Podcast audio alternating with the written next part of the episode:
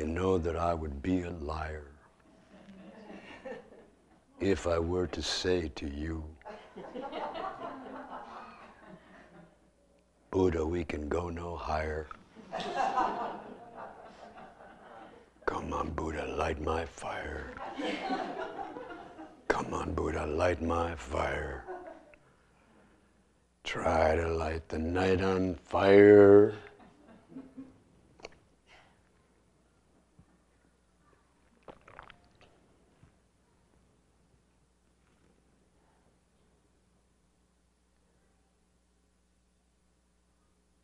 The time to hesitate is through. No time to wallow in the mire. There's nothing we can lose. Da da da da da da da. Come on, Buddha, light my fire.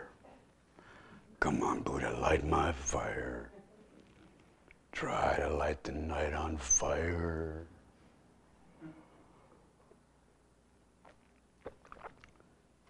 Happy Mother's Day to you.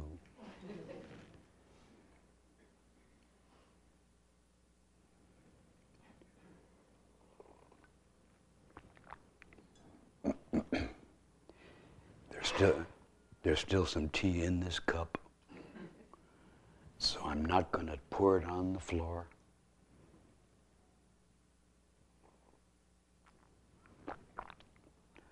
But sometimes after I give a talk, I feel I've emptied the cup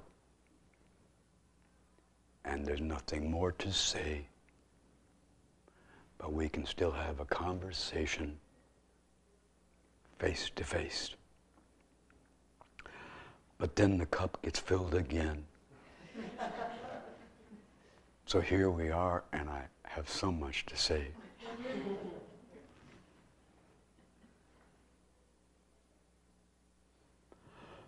For example,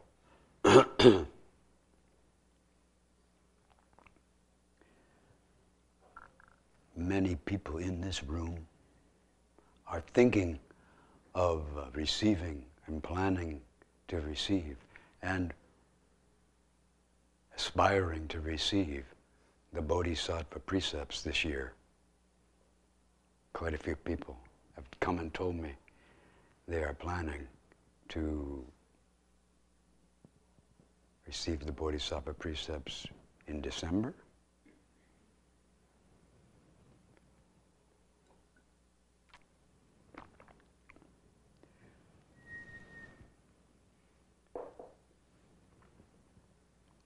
So I suggest to you,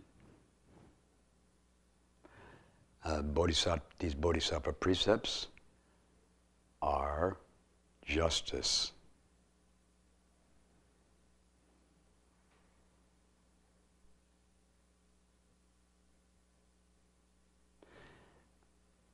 and that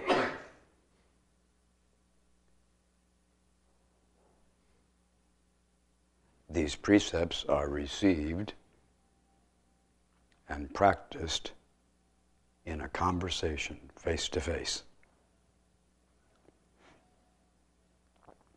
Just like I suggest that justice is received and practiced in a conversation, face to face.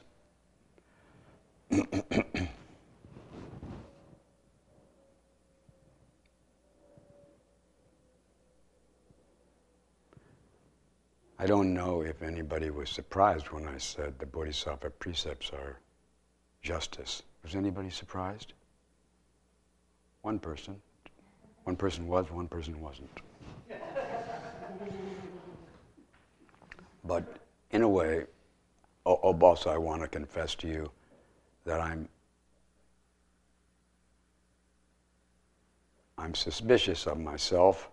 I'm aware that I'm at risk of slipping into rhetoric with you. I'm at risk of trying to persuade you about something. There's a subtle difference between encouraging you and clarifying things and persuading you that they might be really good. I don't want to persuade you. I want to help you find out that you really want to practice, for example, justice. I don't want to persuade you to practice it. And I certainly don't want to persuade you into what it is. So that's a danger here. And now I suggest to you that in face-to-face meetings, when there's genuine conversation, we abandon demagogy, pedagogy. We abandon trying to persuade people. We're not trying to set up a Bodhisattva empire.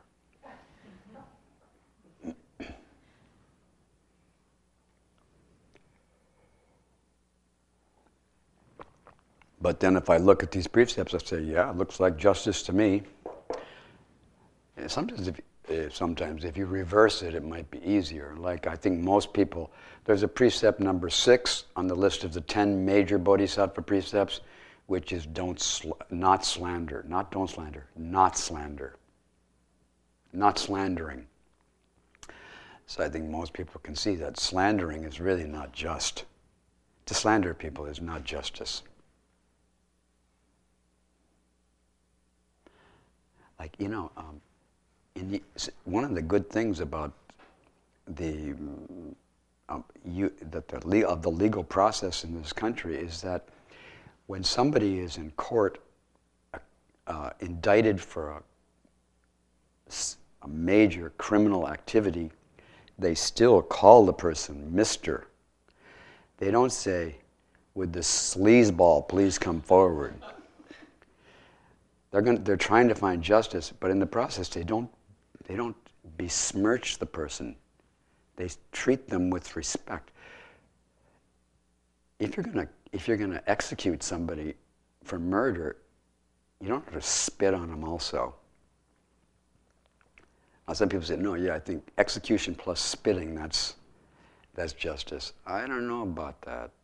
I think you can administer justice with respect. I'm sorry, but, you know, we feel like you need to be in prison. Somebody, and maybe a lot of people agree. I would like it to be a conversation where the person who goes to prison actually says, yes, I think this is just. And I feel I've been treated with respect, and this is my justice. Also, it's not just to think that it's okay to celebrate doing good, but not at the expense of others, of saying they're not as good as you. That's one of the precepts, and that's not justice. It's okay if I think, well, that was good, if I don't put you down. Hating people is not justice. Being angry can be justice. Sometimes being angry is justice. But that anger is a conversation where everybody's participating. Killing, murder is not justice. Not killing is justice. Not stealing. Lying is not justice. Not lying is justice. And so on. These are justice. And in Asia, they often speak of those as precepts. And then going for refuge in Buddha, some Asians, like in China, they think, well, that's not usually considered a precept. But in Soto Zen, starting in Japan, going for refuge in Buddha was seen as a precept. Going for refuge in Buddha is an ethical practice. And again, yeah, so that I would say, justice is to go for refuge in Buddha. Justice is to go for refuge in Dharma. Justice is to go for refuge in the Sangha, with whom you're having a conversation about what it means to go for refuge in the Sangha. The precepts are received in a conversation. If there's a piece of paper out in the entryway that has the precepts on it, you could say, well, I can just go pick that piece of paper up, walk out the door, and go practice the precepts. Well, you can if you understand that that piece of paper was put there for you. Somebody gave that to you. That was a gift from somebody other who had received that gift from somebody other. They didn't steal that piece of paper and just drop it on the floor. They received it in a conversation, and they gave it to you in a conversation. And if you don't understand that, you receive those precepts, then you have not received the precepts, and you're not realizing justice. And if you look at our ceremony that we do in this tradition, the person comes and says, may I receive the precepts? And the preceptor says at some point, yes, you may. And then they have a ceremony, and the preceptor says, now will you receive these precepts? And the person says, yes, I will. They have a conversation in the ceremony. And after they receive the precepts, the preceptor says, from now on, and even after realizing the Buddha body, will you continue to observe these precepts? And the person says, yes, I will. It's received in conversation. And then from then on, it's practiced in conversation. Going for refuge in Buddha is practiced in conversation, of course with Buddha, but of course also with the Sangha. Of course with the teacher, also with the Dharma. Conversation with these precepts is justice.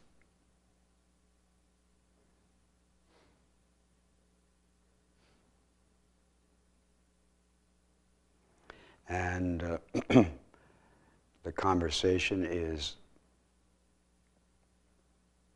partly between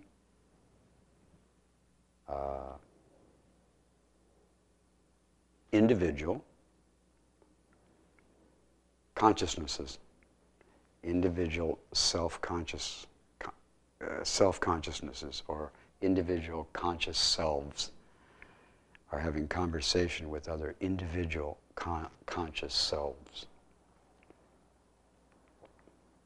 The preceptor also has a conscious self or a self-consciousness, and has a conversation with the person who's receiving the precepts. They're having a conversation, and this consciousness is pervading that consciousness.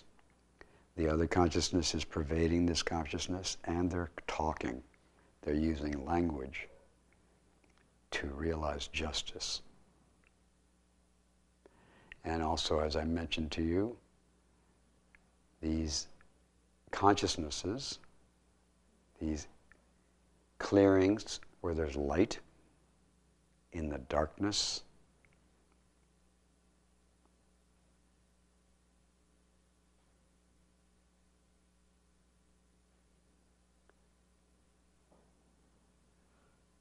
and now I'd like to just say a little bit more about the dark forest.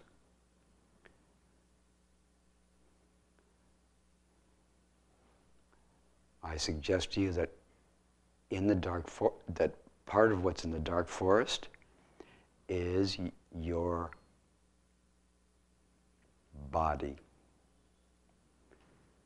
and in particular, your sense organs are in the dark forest. Each clearing has physical sense organs emanating from it and feeding it.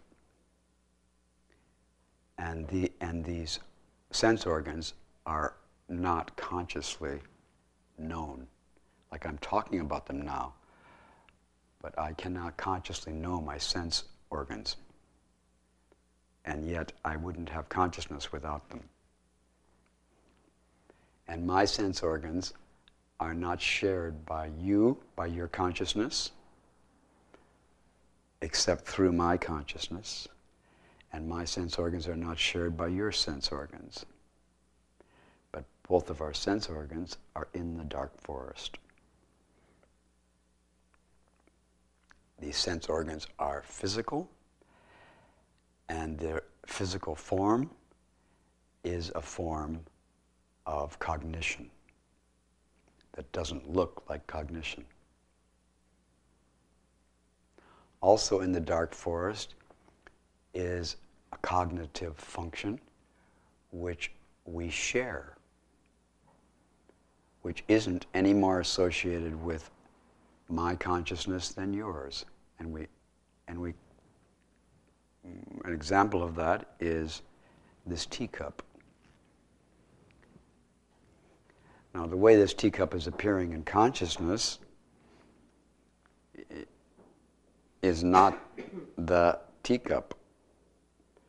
It's a cognitive construction made depending on the teacup and my sense organs, but also depending on the part of the forest that we share, which is where this teacup is. We unconsciously share this teacup, and we consciously, each of us has our own conscious rendition of it. And the teacup, which we share, is one of the main ingredients leading to the appearance of this teacup in our consciousnesses. The wall is another example. And this wall, which is part of the dark forest, this wall is also now appearing in our... When I'm not looking at it, it's not appearing in mine. But anyway, this wall is appearing in my consciousness. And this wall, which is unconscious to me, I share with you.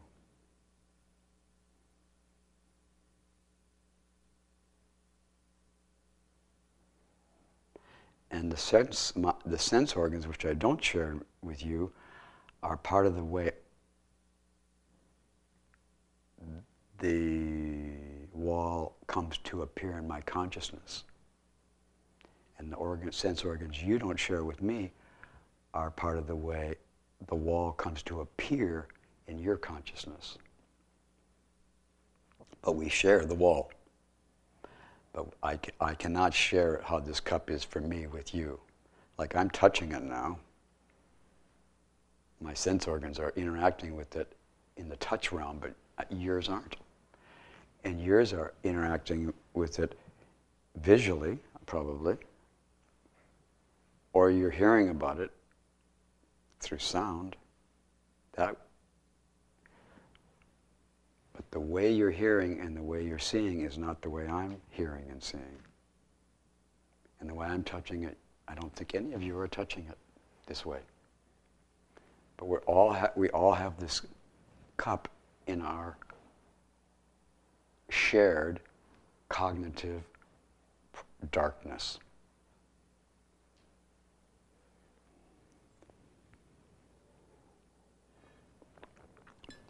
And this cup appearing in consciousness is not a physical appearance, of course. It's a mental image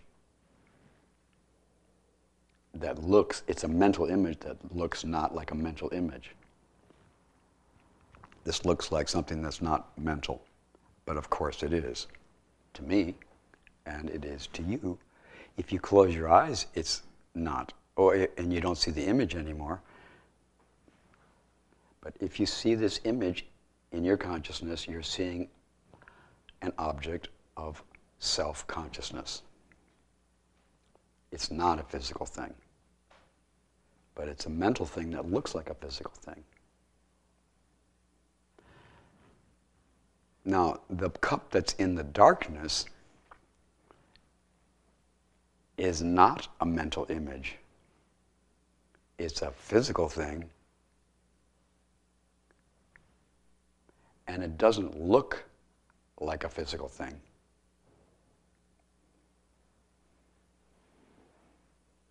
And it doesn't look like a mental thing. But it is a physical thing.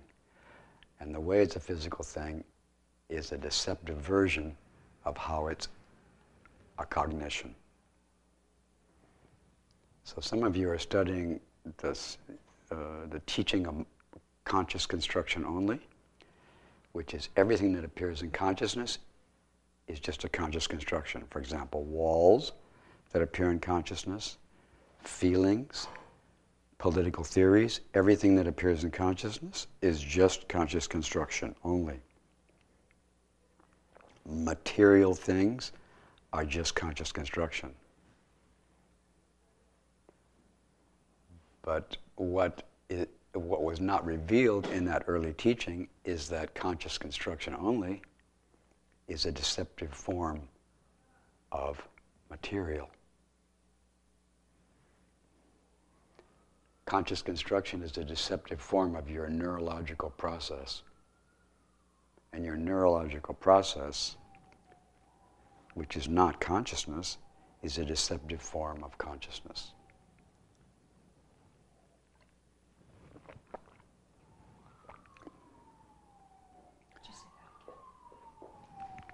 Well, you know, nowadays some people say that your mind is just your brain, right?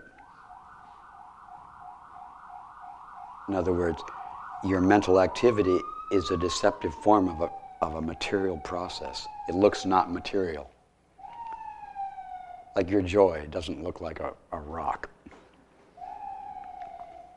But some people would say, well, your joy is actually just a physiochemical, neurological process. It's just your brain. In other words, what you think is mental, your opinions, which you think are mental, your thinking, which you think is mental, that's actually physical.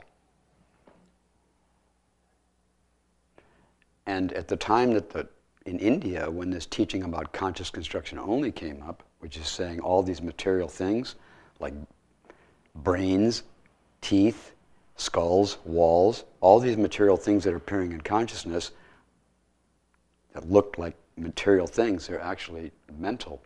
They're actually a deceptive form of cognitive process. You know, like I don't look like an idea. But when the appearance of me in your consciousness looks like I'm not an idea you have about me, but I am. And then some other people would say, well, the idea you have is actually a physical event. The idea you have of me being not an idea, that idea is actually your brain. So if you look at an opinion, you think that's not a person, or you didn't think that's not a physical thing.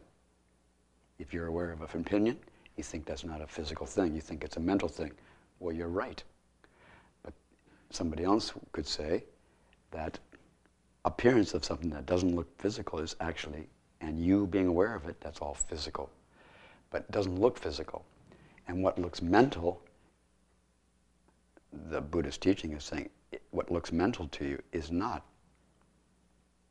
what looks physical in your mind is not physical. It's just a conscious construction. It's a cognitive construction. It's cognition you're seeing. There's an awareness of cognition of itself. But materialists would say that whole process is actually just matter appearing as not matter. So I would do it both ways, that everything that appears in your consciousness is consciousness only. But also, consciousness is material only. It's both. Our cognitive construction is in a dark forest. In the dark forest, there's material sense organs and material things like rocks and cups that are not sense organs. And those material things support the arising of this thing we call consciousness. So consciousness is supported by material things. But that whole field of darkness is also called, in this teaching, a cognitive process. But that cognitive process is a deceptive form of a material process. And all material processes are a deceptive form of cognitive processes. I just thought I'd mention that.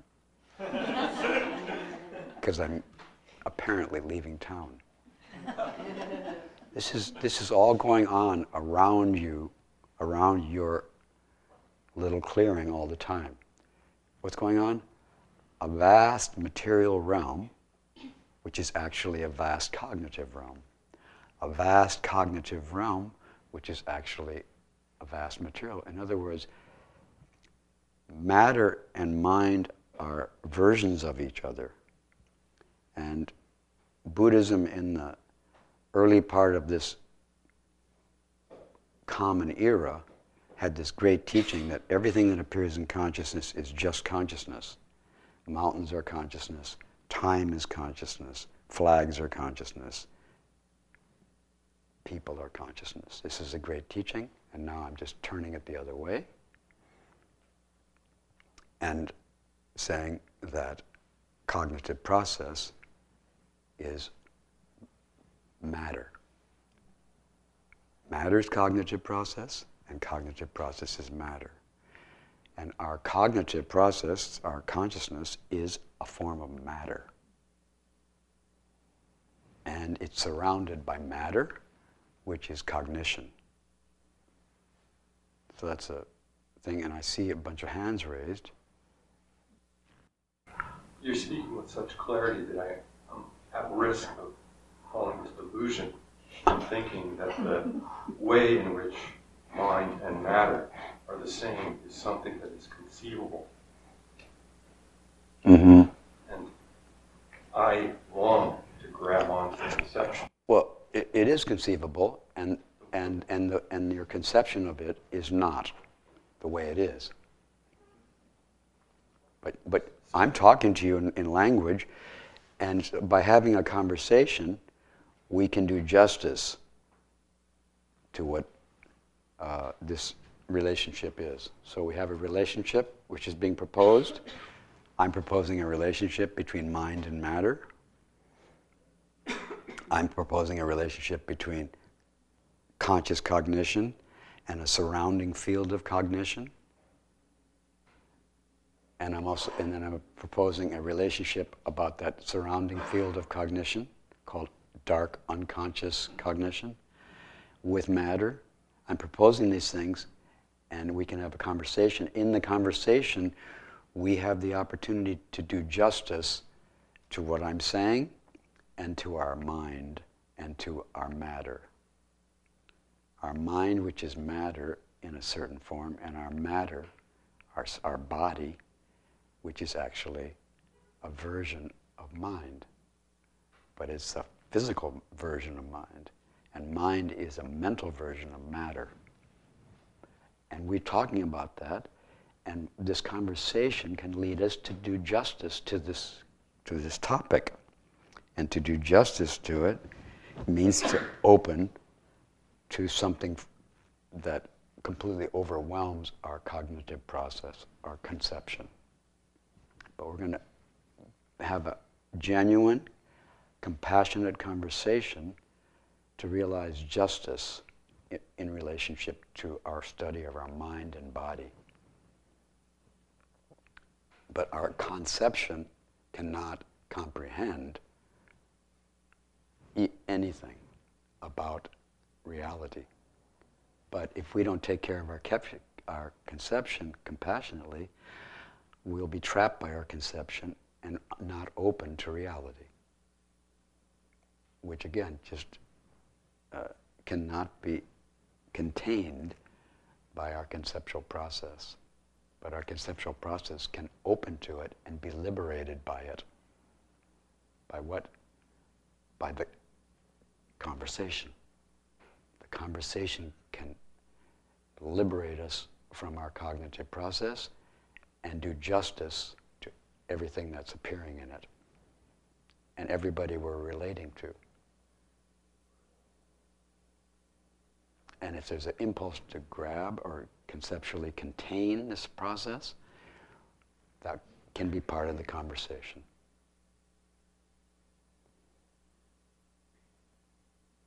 And making things clear is good for bringing impulses to cling out of the closet, if there were any hiding. And then when they come out, we can be kind to them and help them give up. And not, give up in the sense of understanding that they're trying something that is impossible. They can keep trying, but then they just know, I'm trying something that's impossible. So that lightens things up considerably. And when things get light, in the terms of the grasping, the affliction drops away. And then justice, if you excuse the expression, justice triumphs in that conversation. But we don't get rid of the impulse to get a hold of the reality of things, and we don't get rid of the impulse to get rid of the illusion of things. Impulse, the grasping is kind of appropriate to illusions. Their illusions are actually produced for the sake of graspers. Got some graspers here? We got some illusions for you. And then the way we work with this will free us from believing that the grasping is a grasping of reality. And then we start to open to, we wouldn't be grasping reality, right? Right. But can we have a relationship with it? Yes. And what if I try to grasp it? Well, then you're reducing reality to a graspable illusion, which we're doing already. So you don't have to do that anymore. You don't have to do that with reality. How are you doing? Huh? I still feel a little impulse to grasp. Okay. Yeah, I'm gonna be kind to you and let you ask questions, even though you still have an impulse to grasp. You're still, my friend. I'd love it if you would say more about how matter is a deceptive form of cognition. You would, okay. So I think I would love that. Yeah. We'll see. I might need it. Yeah, you might. Okay. Anyway. Even if you wouldn't love it, you still would like me to do it. You don't know how you're going to feel after I start. And also, you don't know how you feel if I won't do it. You might feel really relieved. I'm really glad you didn't talk about it.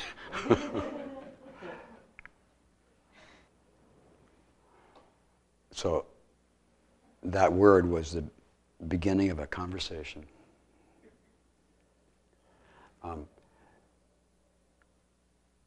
There's no clearings without the forest, right? It wouldn't be a clearing if there wasn't a forest that wasn't clear all around it. Whatever the shape of the clearing, it's the clearing in the forest. Whatever, it's totally, they depend on each other. Conscious cognitive awareness, where there's a self, depends on sense organs. So I'm of the school that says there's no consciousness floating around without sense organs. And there's no sense organs that are functioning, that are not relating to, and sense organs are material. And material is located. Material, is like here rather than there. Or if it's there rather than here, it's located, and you can touch the material with other material.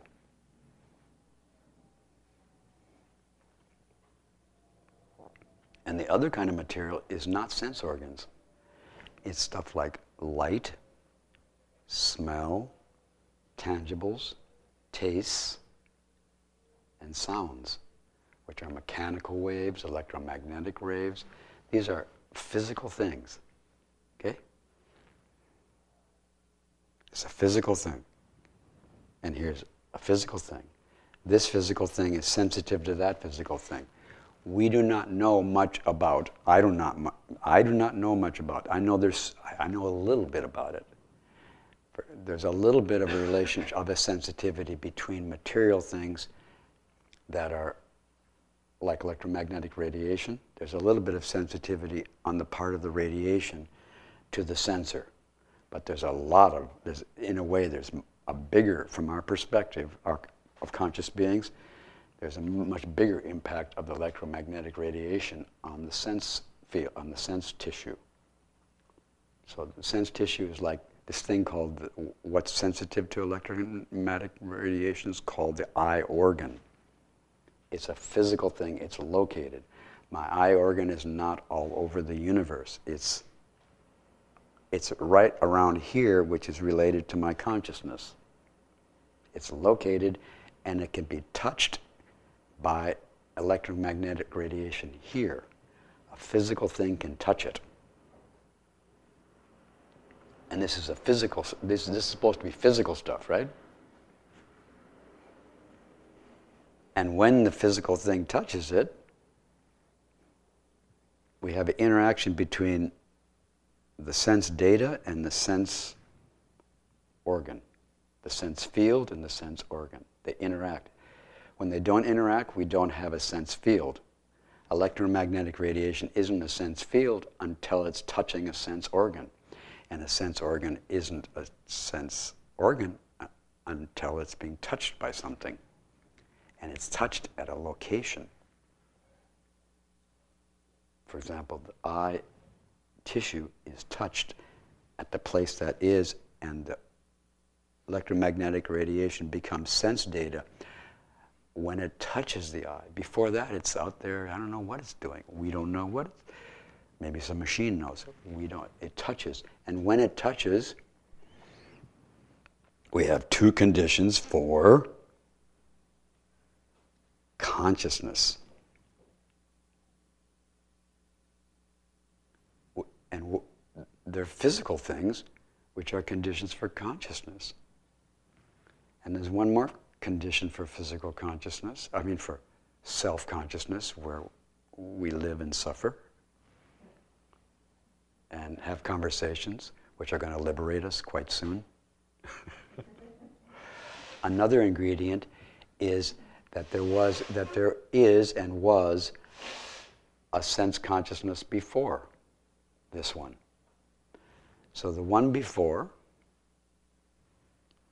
which is not here anymore, is a condition for this physical interaction becoming a consciousness.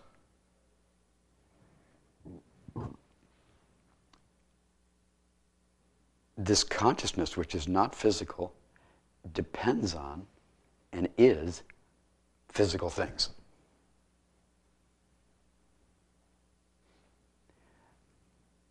So this physical interaction doesn't look like a physical interaction. I mean, even if it's when it appears in consciousness, it looks like a physical thing. It looks like a light, it looks like a color. But actually what we have now is a mental thing about a physical thing that's really composed of an interaction between physical things. So it's a mental thing that doesn't look mental and is, but and it's based on a dance between physical things. And it's also based on a previous cognition.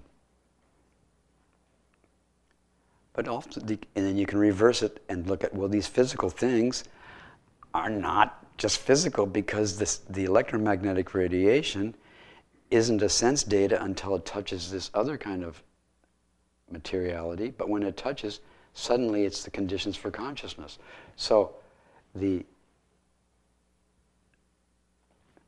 So there's no basis for apprehending the physical and no basis for apprehending the mental. And this is called perfect wisdom. Now you can apprehend, it's a free country, you can apprehend. However, we're talking about wisdom as being not apprehending it. And if you study this process, you realize you cannot apprehend physical things because they're actually mental. And you can't apprehend mental things either because they're actually a form of physicality.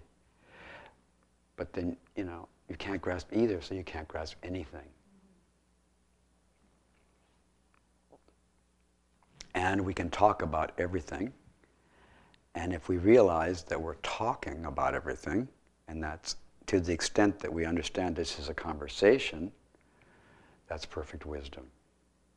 So we're having a conversation now, and to the extent this is a conversation, it's perfect wisdom. If we think there's something more than this conversation, then to that extent we have less perfect wisdom. Is that enough for you now? And are you even happier than you thought you'd be? Yes, I was right. I love it. We love conversation, especially if we understand that one's going on. We suffer when we don't understand that we're having a conversation, which means we suffer when we don't understand this is justice. Justice is reality. Conversation is reality, and not being able to grasp anything is reality. But realizing that, we do not ever disrespect grasping. We respect anybody who's grasping, or any grasping that anybody's doing. We respect that. That's a key ingredient in the conversation of justice. A conversation of liberation from this process. Yes, Lisa? In my non-understanding of the vast subject introduced all the way in the beginning, I think I also had an urge to grasp and thought I heard you say, please correct me if I misinterpreted or interpreted, that so when I close my eyes and the things, like there is another, in the moments that I can be in my body, there's another way of listening, there's another way of looking, and there are things I sense there that are not permanent. But I thought I heard you say those sensations and those things in that habitat are also as real as matter that's outside, even though they're only perceptible to my consciousness. Or you said that just now. But that was you talking, right? Yes, I thought you said that, but I wasn't sure if I didn't. No, I didn't say what you just said, but you did. Did I make it up? It was made up, but not by you. You don't make up what's in your consciousness. You, who's in your consciousness, are not making up what's there. But what's there is made up by all of us. And I'm responsible for everything that appears in your consciousness. I am, and I accept responsibility for whatever's in your consciousness, but I don't make it by myself, and you don't either. And you're responsible for the things you don't make that are in your consciousness. I'm saying that to you. Did you hear that? No, would you repeat? I'm saying I am responsible for what is appearing in your consciousness. Like if there's an image of me in your consciousness right now, I'm responsible for that. And you can say, well, you came to New York and put yourself in front of her, so you're responsible, okay? But when I leave New York, and you think of me and see a picture of me in your mind, I'm still responsible for that. I'm responsible for that too. But I don't, you know, create this nice picture of me or this ugly picture of me. I can't do that. But I contribute to it. I'm responsible for it. And you don't actually make a nice picture of me. Or, you know, like people look at me and they say, "You're changing. You keep changing." They can't keep me even looking a certain way. You know, oh, now you're an old man. Now you, like people say, now you look like an old man. Now you look like a baby.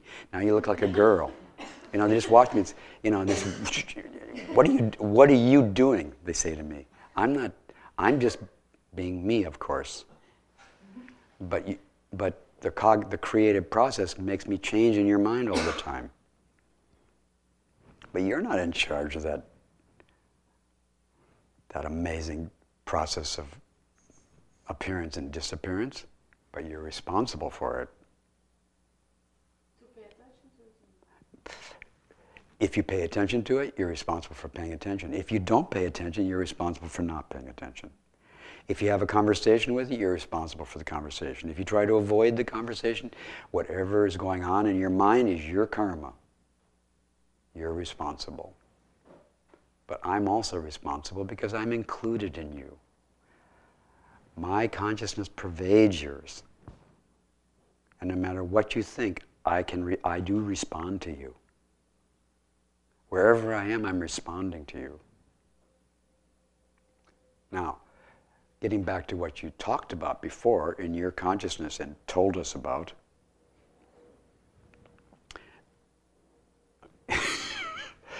Zen students, particularly those who close their eyes, and not supposed to, right?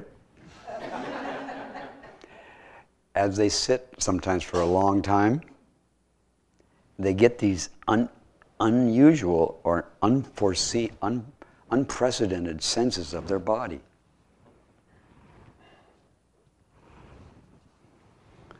Like when they first sit down, they think my body is like has a torso and legs and arm.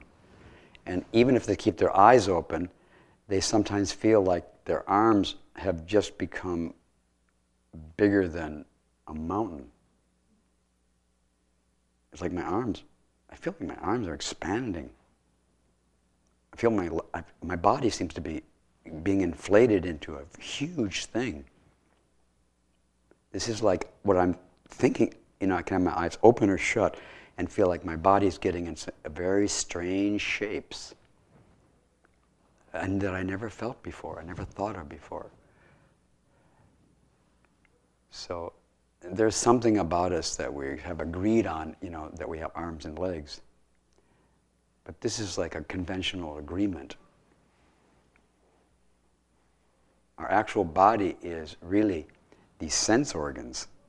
And these sense organs can, you know, they usually make us think that our body is a certain shape, but these sense organs can give us new information, and we can relax and let new versions of our body appear in our mind. Our body is actually more or less infinite.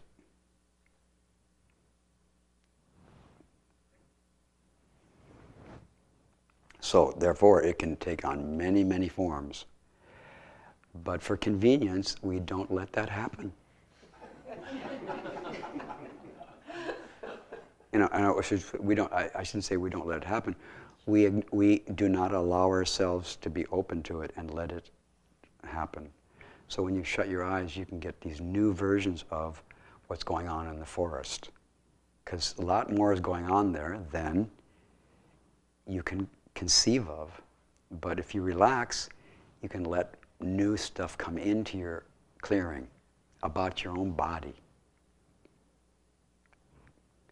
But many of us, because we're not practicing being kind to what's appearing in our consciousness seems to be somewhat stuck, and we seem to have kind of a stuck version of our body. Like, you know, some adults still think about themselves like they still think their bodies like they was in high school. We don't have to fall into that trap.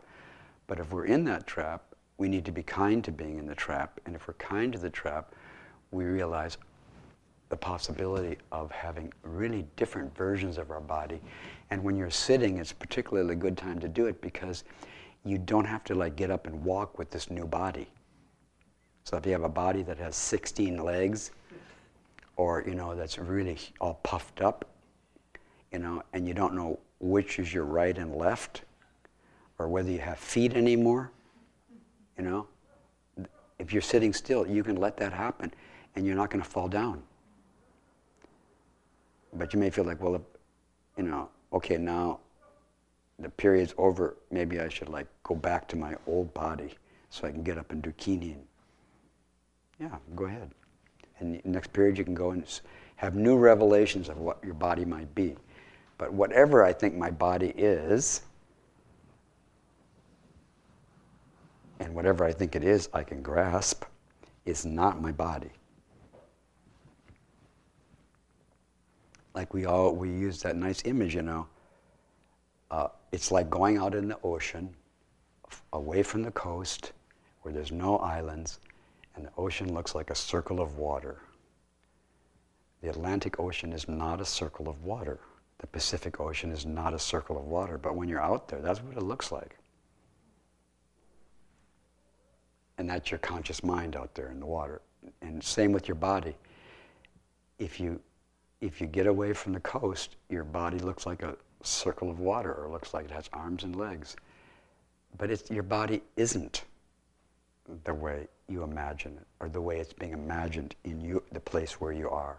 You don't do the imagination, but imagination is going on where you are, and then you can say, I did it. But you didn't really do it. You're just there thinking you own it, which is normal.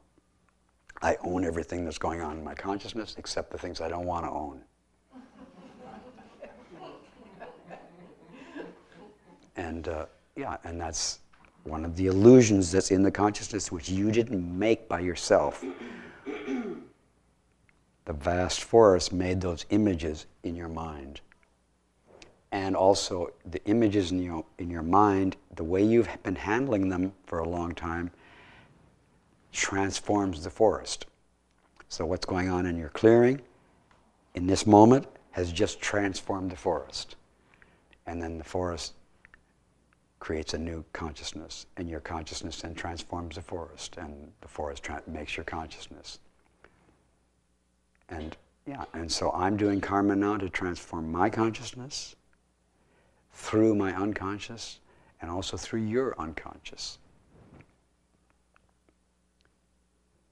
So again, if I close my eyes, or even with my eyes open, I can realize my body is leaping free of my ideas and my body. And the new versions are just new versions. My body is infinite versions of my body. And those are changing all the time. And when I see a new image of my body, that changes my body. And also if you see old versions of your body, that changes your body. Everything you think changes your body.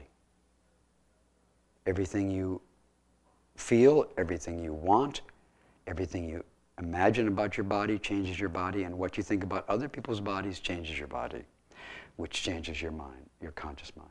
This is the process of creation of the universe, which we are living in. We are active participants in this universe. And each clearing is the center of the universe. I should say a center. And that center responds to everything. And so that center is responsible, but that center does not make itself. You don't make your consciousness. Your consciousness does not make your consciousness. There's language in your consciousness, but your consciousness doesn't make language. We, all of us together, all of our consciousnesses, and all of our cognitive processes that are not consciousness, make language which appears in consciousness. And we can use this language to understand how to exercise our responsible conversation. And that involves having a responsible conversation with how our body appears in our consciousness. And I'm having a conversation with you, and I'm saying, you know, it's generally speaking kind of a good thing if you let yourself have new imaginations about your body. But again, you can't make new imaginations. They're given to you when you're a good girl. You get a reward for being kind to the images of your body that are appearing in your mind. The reward for that is you get ones you've never seen before. Because you wouldn't let yourself see them because you weren't kind to the ones that were there. Like you were holding on too tight, so then, okay, we're not going to show you anything new if you refuse. Yeah. So, but we're not trying to get new images, but we do get them when we relax. And then we see these images of our body doing all kinds of amazing things, like going over to a teacher and having face-to-face transmission.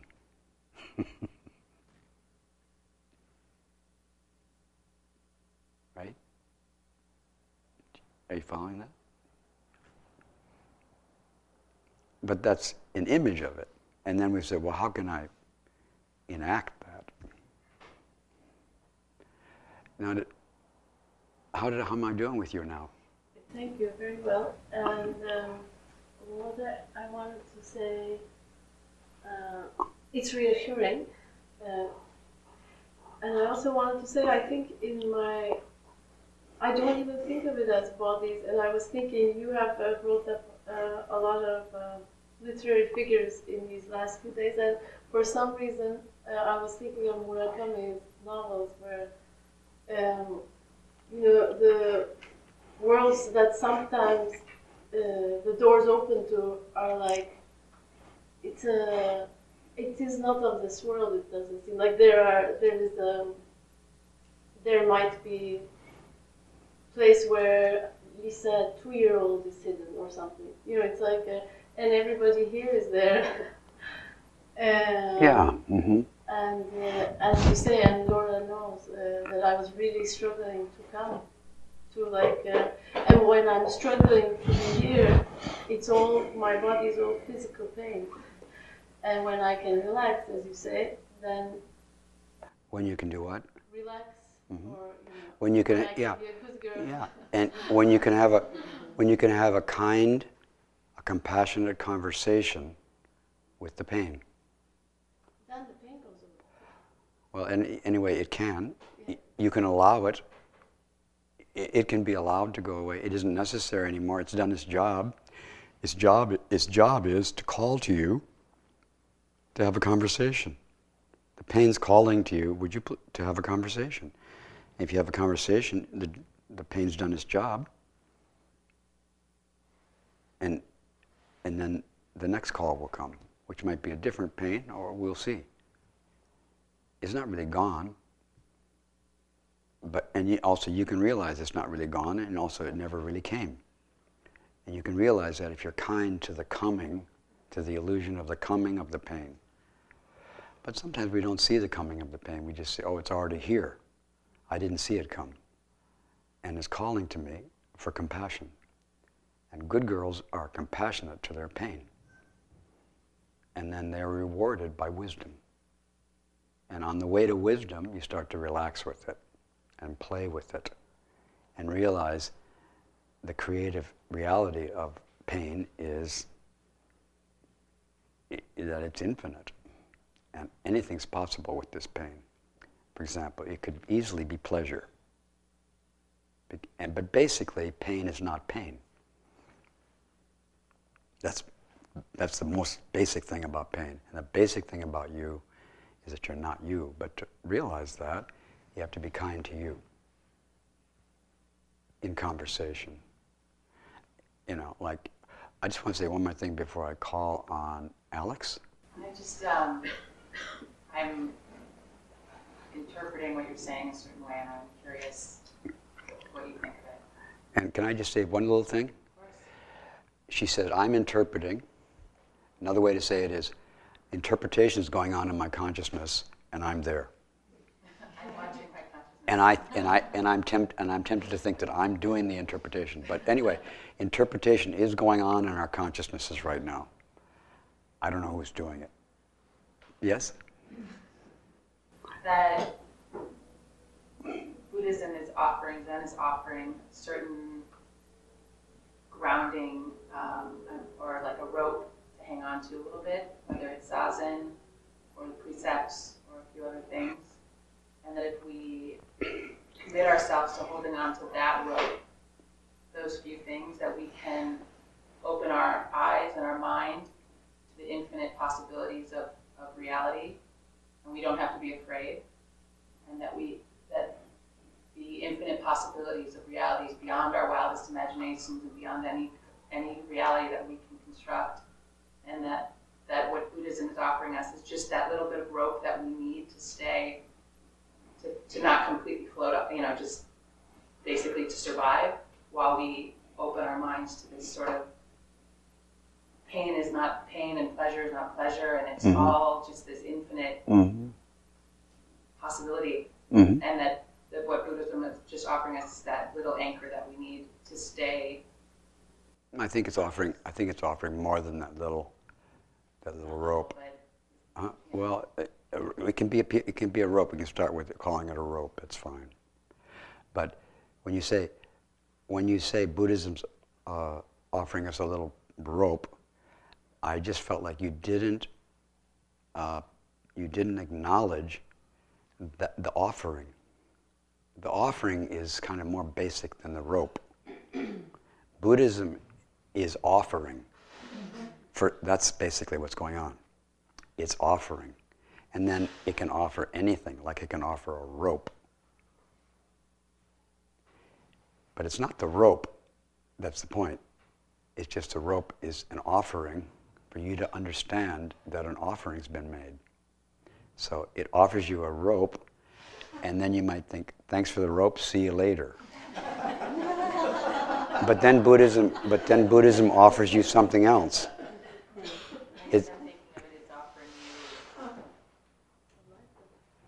A rope that you can take another handle on? Yeah, well, it's offering you a chance to get a hold of the rope. It's offering you the rope. It's offering you also a chance to do your usual thing and to grab the rope. It's going to let you grab it. It's offering you something to grab. Actually, it's offering you something. And also, you could write it from the beginning. You could just say, thank you, I'm not going to take it. Because I understand it's not a rope. And that's your offering back to Buddhism. So Buddhism wisely offers you things, and if you're into grasping, you can grasp them, and then you can grasp them again. And Buddhism can offer you a chance to continue to do it, but it's also offering you a conversation and asking you what you're doing with the rope. It doesn't just give you the rope and walk away. It stays with you. And says, what are you doing with that rope? And you say, I'm grasping it. And then it says, okay. And then you do it again. It's, what are you doing now? I did it again. Okay. Shall we continue this conversation? Well, yes. Uh-huh. And then you get, I don't know what, you grab it again. And Buddhism said, did you notice that? And you say, yeah. Well, what's going on? So Buddhism is really offering you a relationship. And you might think it's offering you a rope, so fine. Take it as a rope. But then pay attention. It's not just it's not the end of the story. It's going to stay with you. And by conversing with you while grabbing the rope, you will understand the rope is not the rope. And also you'll understand that the rope is not the rope, is justice to the rope. And you'll also understand that it's this conversation which is the realization of the rope is not the rope. And the rope's infinite. And there's nothing to be afraid of. But so if you, whatever it is, you can say, but that's what sets up the conversation. It's, what do you call it? A conversation piece. Buddhism offers you conversation pieces. And for some people, it's a rope. For some people, it's a ball. For some people, it's a scripture. For some people, it's a picture of somebody sitting upright. And so then you can like take the rope of upright posture, and then somebody can come up to you and say, what are you doing? And you can say, thinking, not thinking. So if you look at one of the main ropes in Zen is the sitting posture. That's kind of the rope that we often use. And then these people are sitting, people come up to them and talk, ask them what they're doing. And they have conversations about what this rope is. And you know, so what kind of a rope is this? You know, what kind of a sitting in this is this? I'm sitting, not sitting. What kind of thinking are you doing when you're sitting? I'm thinking, which liberates thinking, and so on. So yes, we do give something, but that giving is because you asked for it, and you might not have noticed it.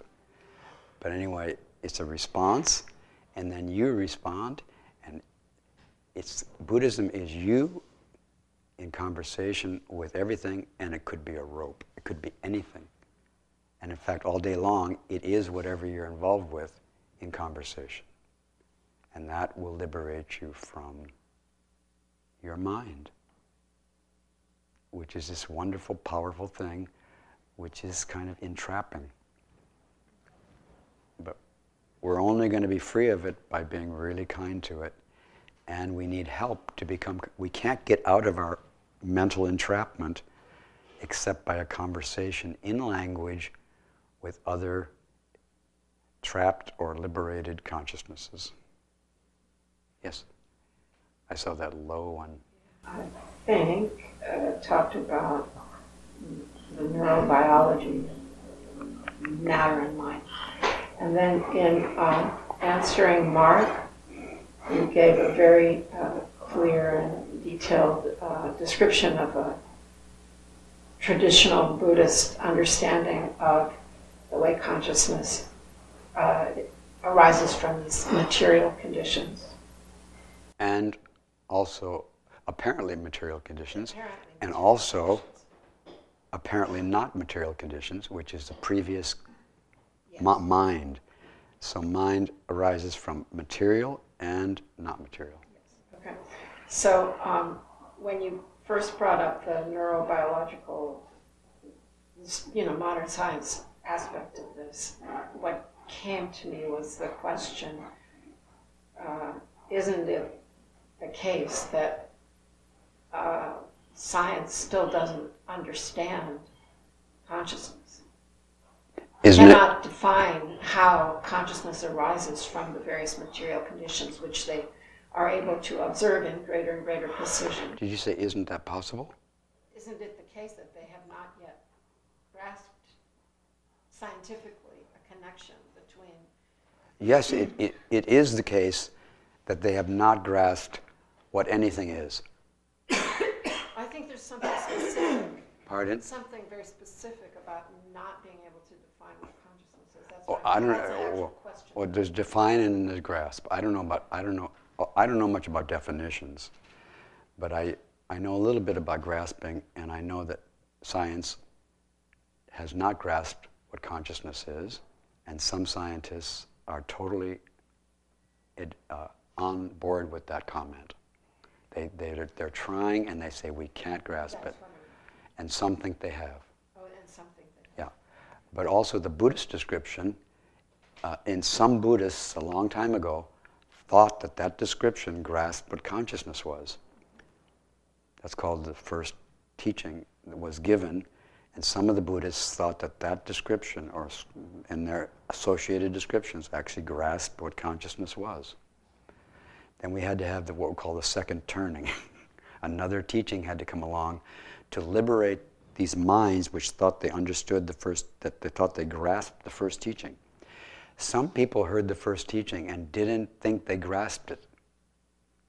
They just listened to it compassionately and listened to themselves compassionately, while they were listening and listened to other people talk. They just had this conversation and they received the teaching and they didn't grasp it and they opened to what it was, which is, that's the point of the teaching, is to help us open to the teaching, to free us from our idea.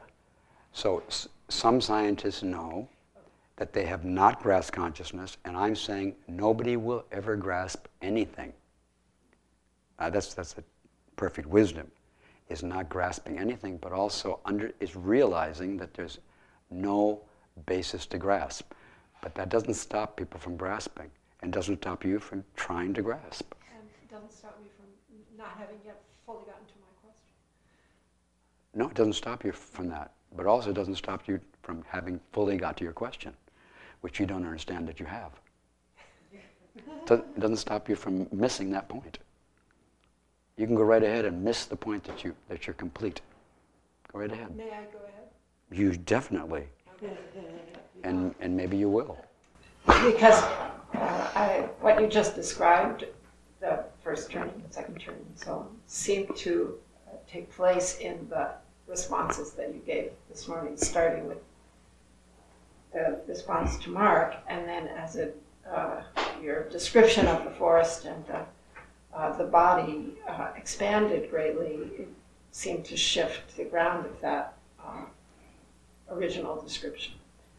So you've said several times during the retreat that in the clearings, the consciousnesses pervade all the other consciousnesses, mm-hmm. and there does not, until possibly now it's a little more answered, but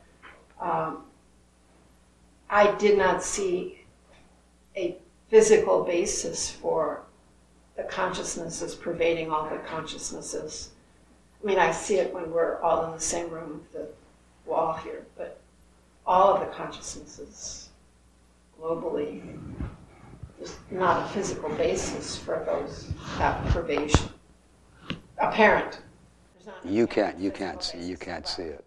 So when you expanded. But can you see any basis for it? I can't see any basis for it myself, physical or non-physical. Well, just no. But as you expand the description of the body, then it seems that there's in the non-apparent body that there's then also the possibility of this foundation for the pervasion that you described. So you would say that's still grounded in the material? No, I didn't say that, but I heard you say, I didn't say any of what you said there, but I didn't say possibility, but I heard you say it, and you said there was a possibility. I think there's a possibility that all of our consciousnesses are pervading each other. I do too. And I think that my consciousness is being pervaded by all of yours, and mine's pervading all yours. I think there's a possibility of that. However, whatever anybody thinks is how it's happening in an other way than that. So and it's fine to try to explore the field with the spirit of the possibility of something appearing about this, like an appearance of how your consciousness is pervading mine. But I just want to say that light is invisible.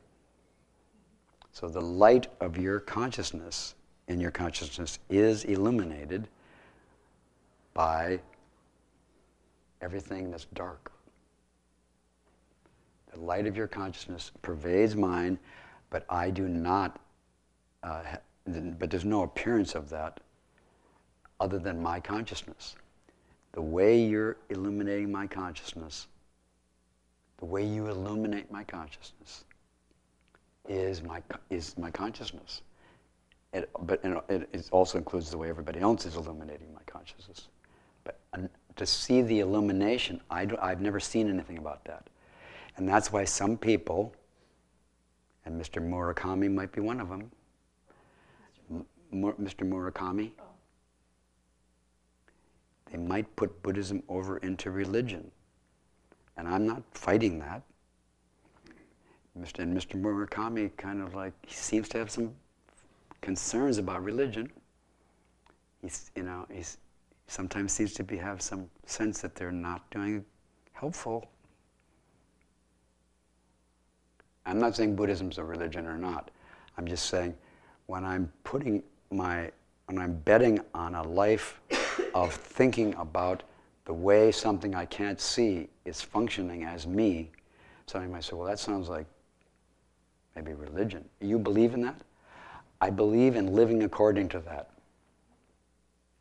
Which again leads me to, I'm responsible for you because my mind is pervading your mind. But also, you're responsible for me. It leads me to this sense of mutual responsibility. I go for that kind of life, which means I go for refuge in Buddha.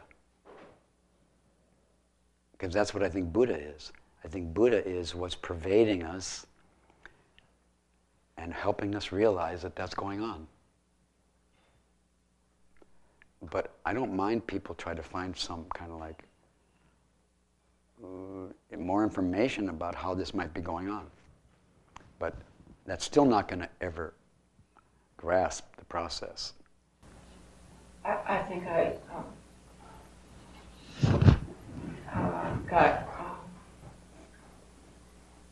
had a hard time early in the morning understanding something you said as being consistent with everything you just said now. But now I think it makes more sense. And I actually was recently looking at one of the things I was thinking of saying, which I decided not to say, I'm not going to say now, which is in the room I'm staying in, the room I'm sleeping in and bathing in, there was a book, a big, really fat book by Murakami.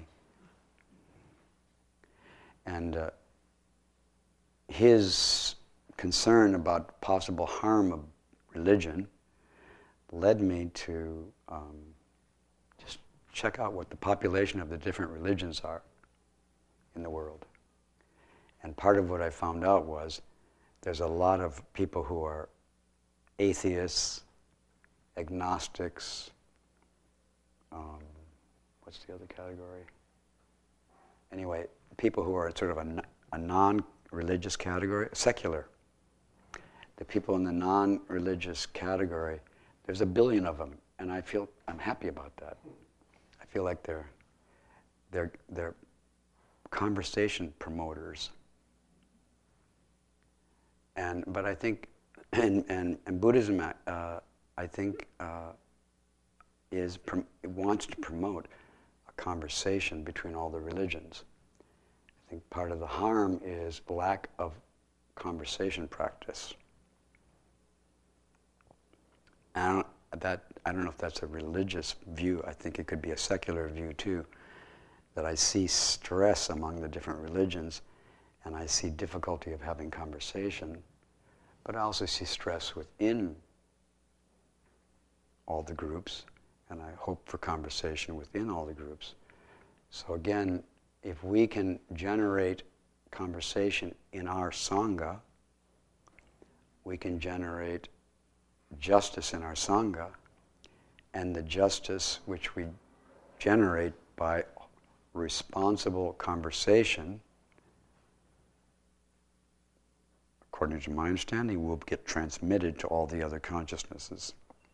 And our ongoing effort to realize justice is being transmitted to other consciousnesses.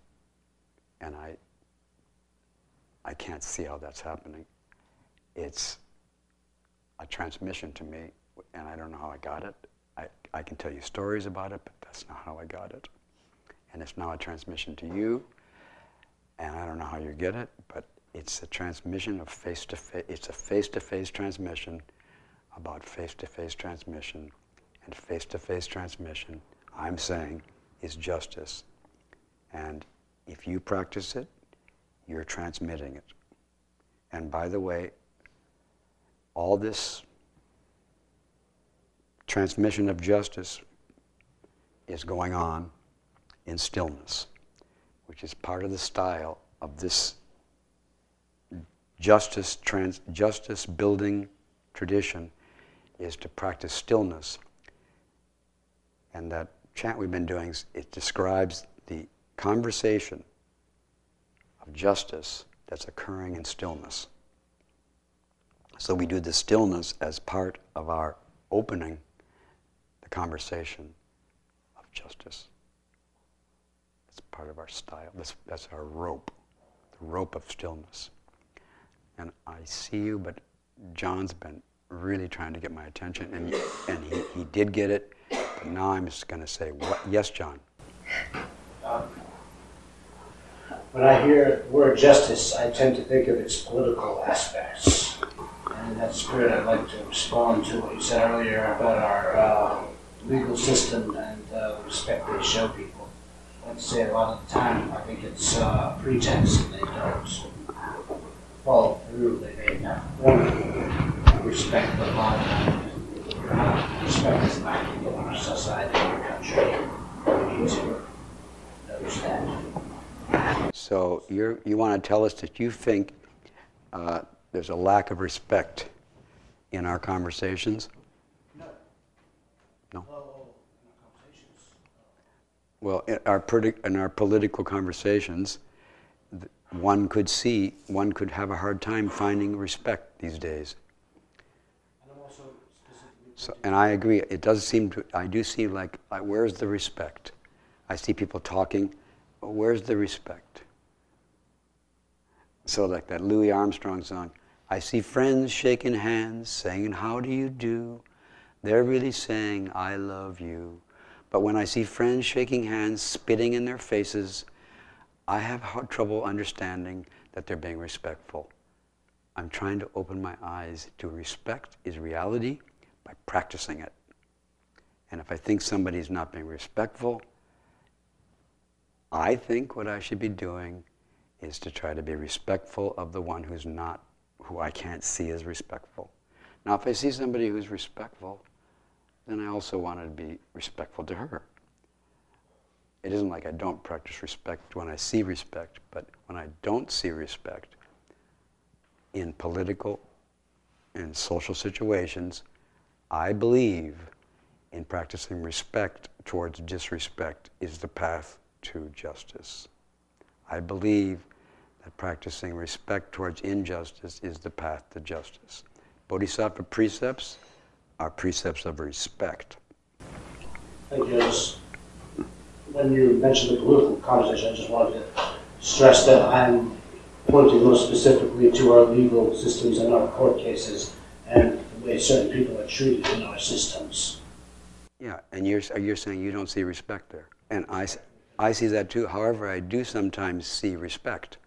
And when I see respect, I think, wow, amazing, they're being respectful as they take this person to be executed.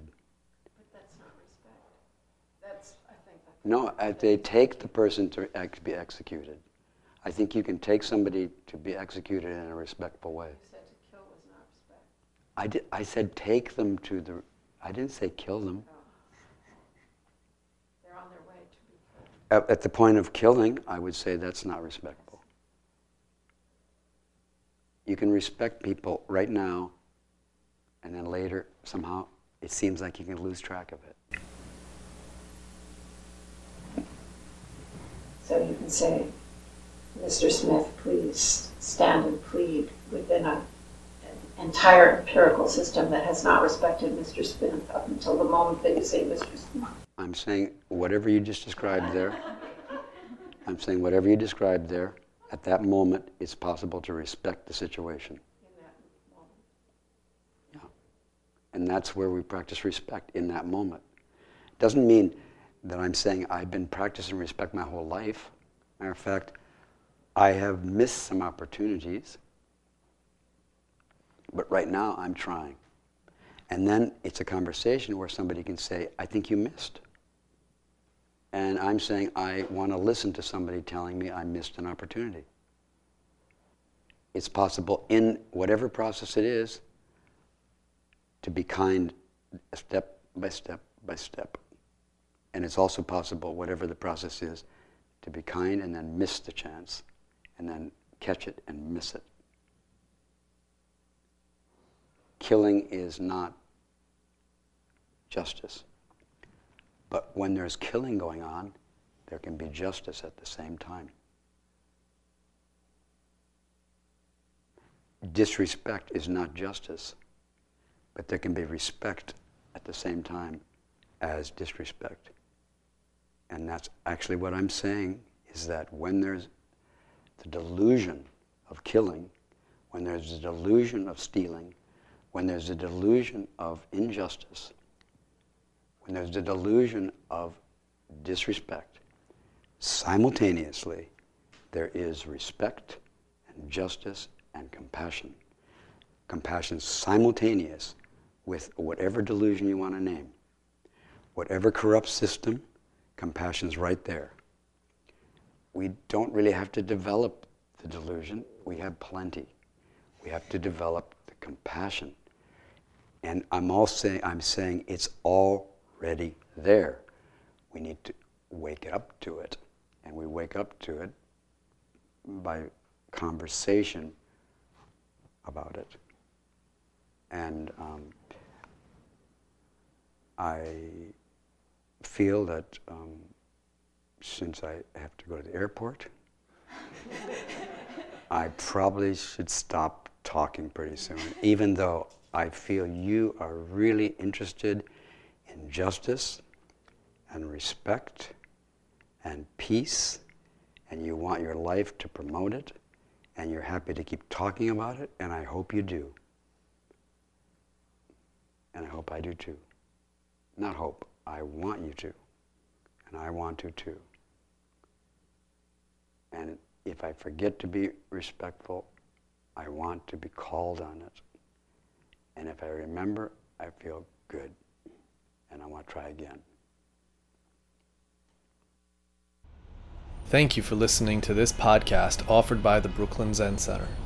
Our programs are given free of charge and made possible by the donations we receive.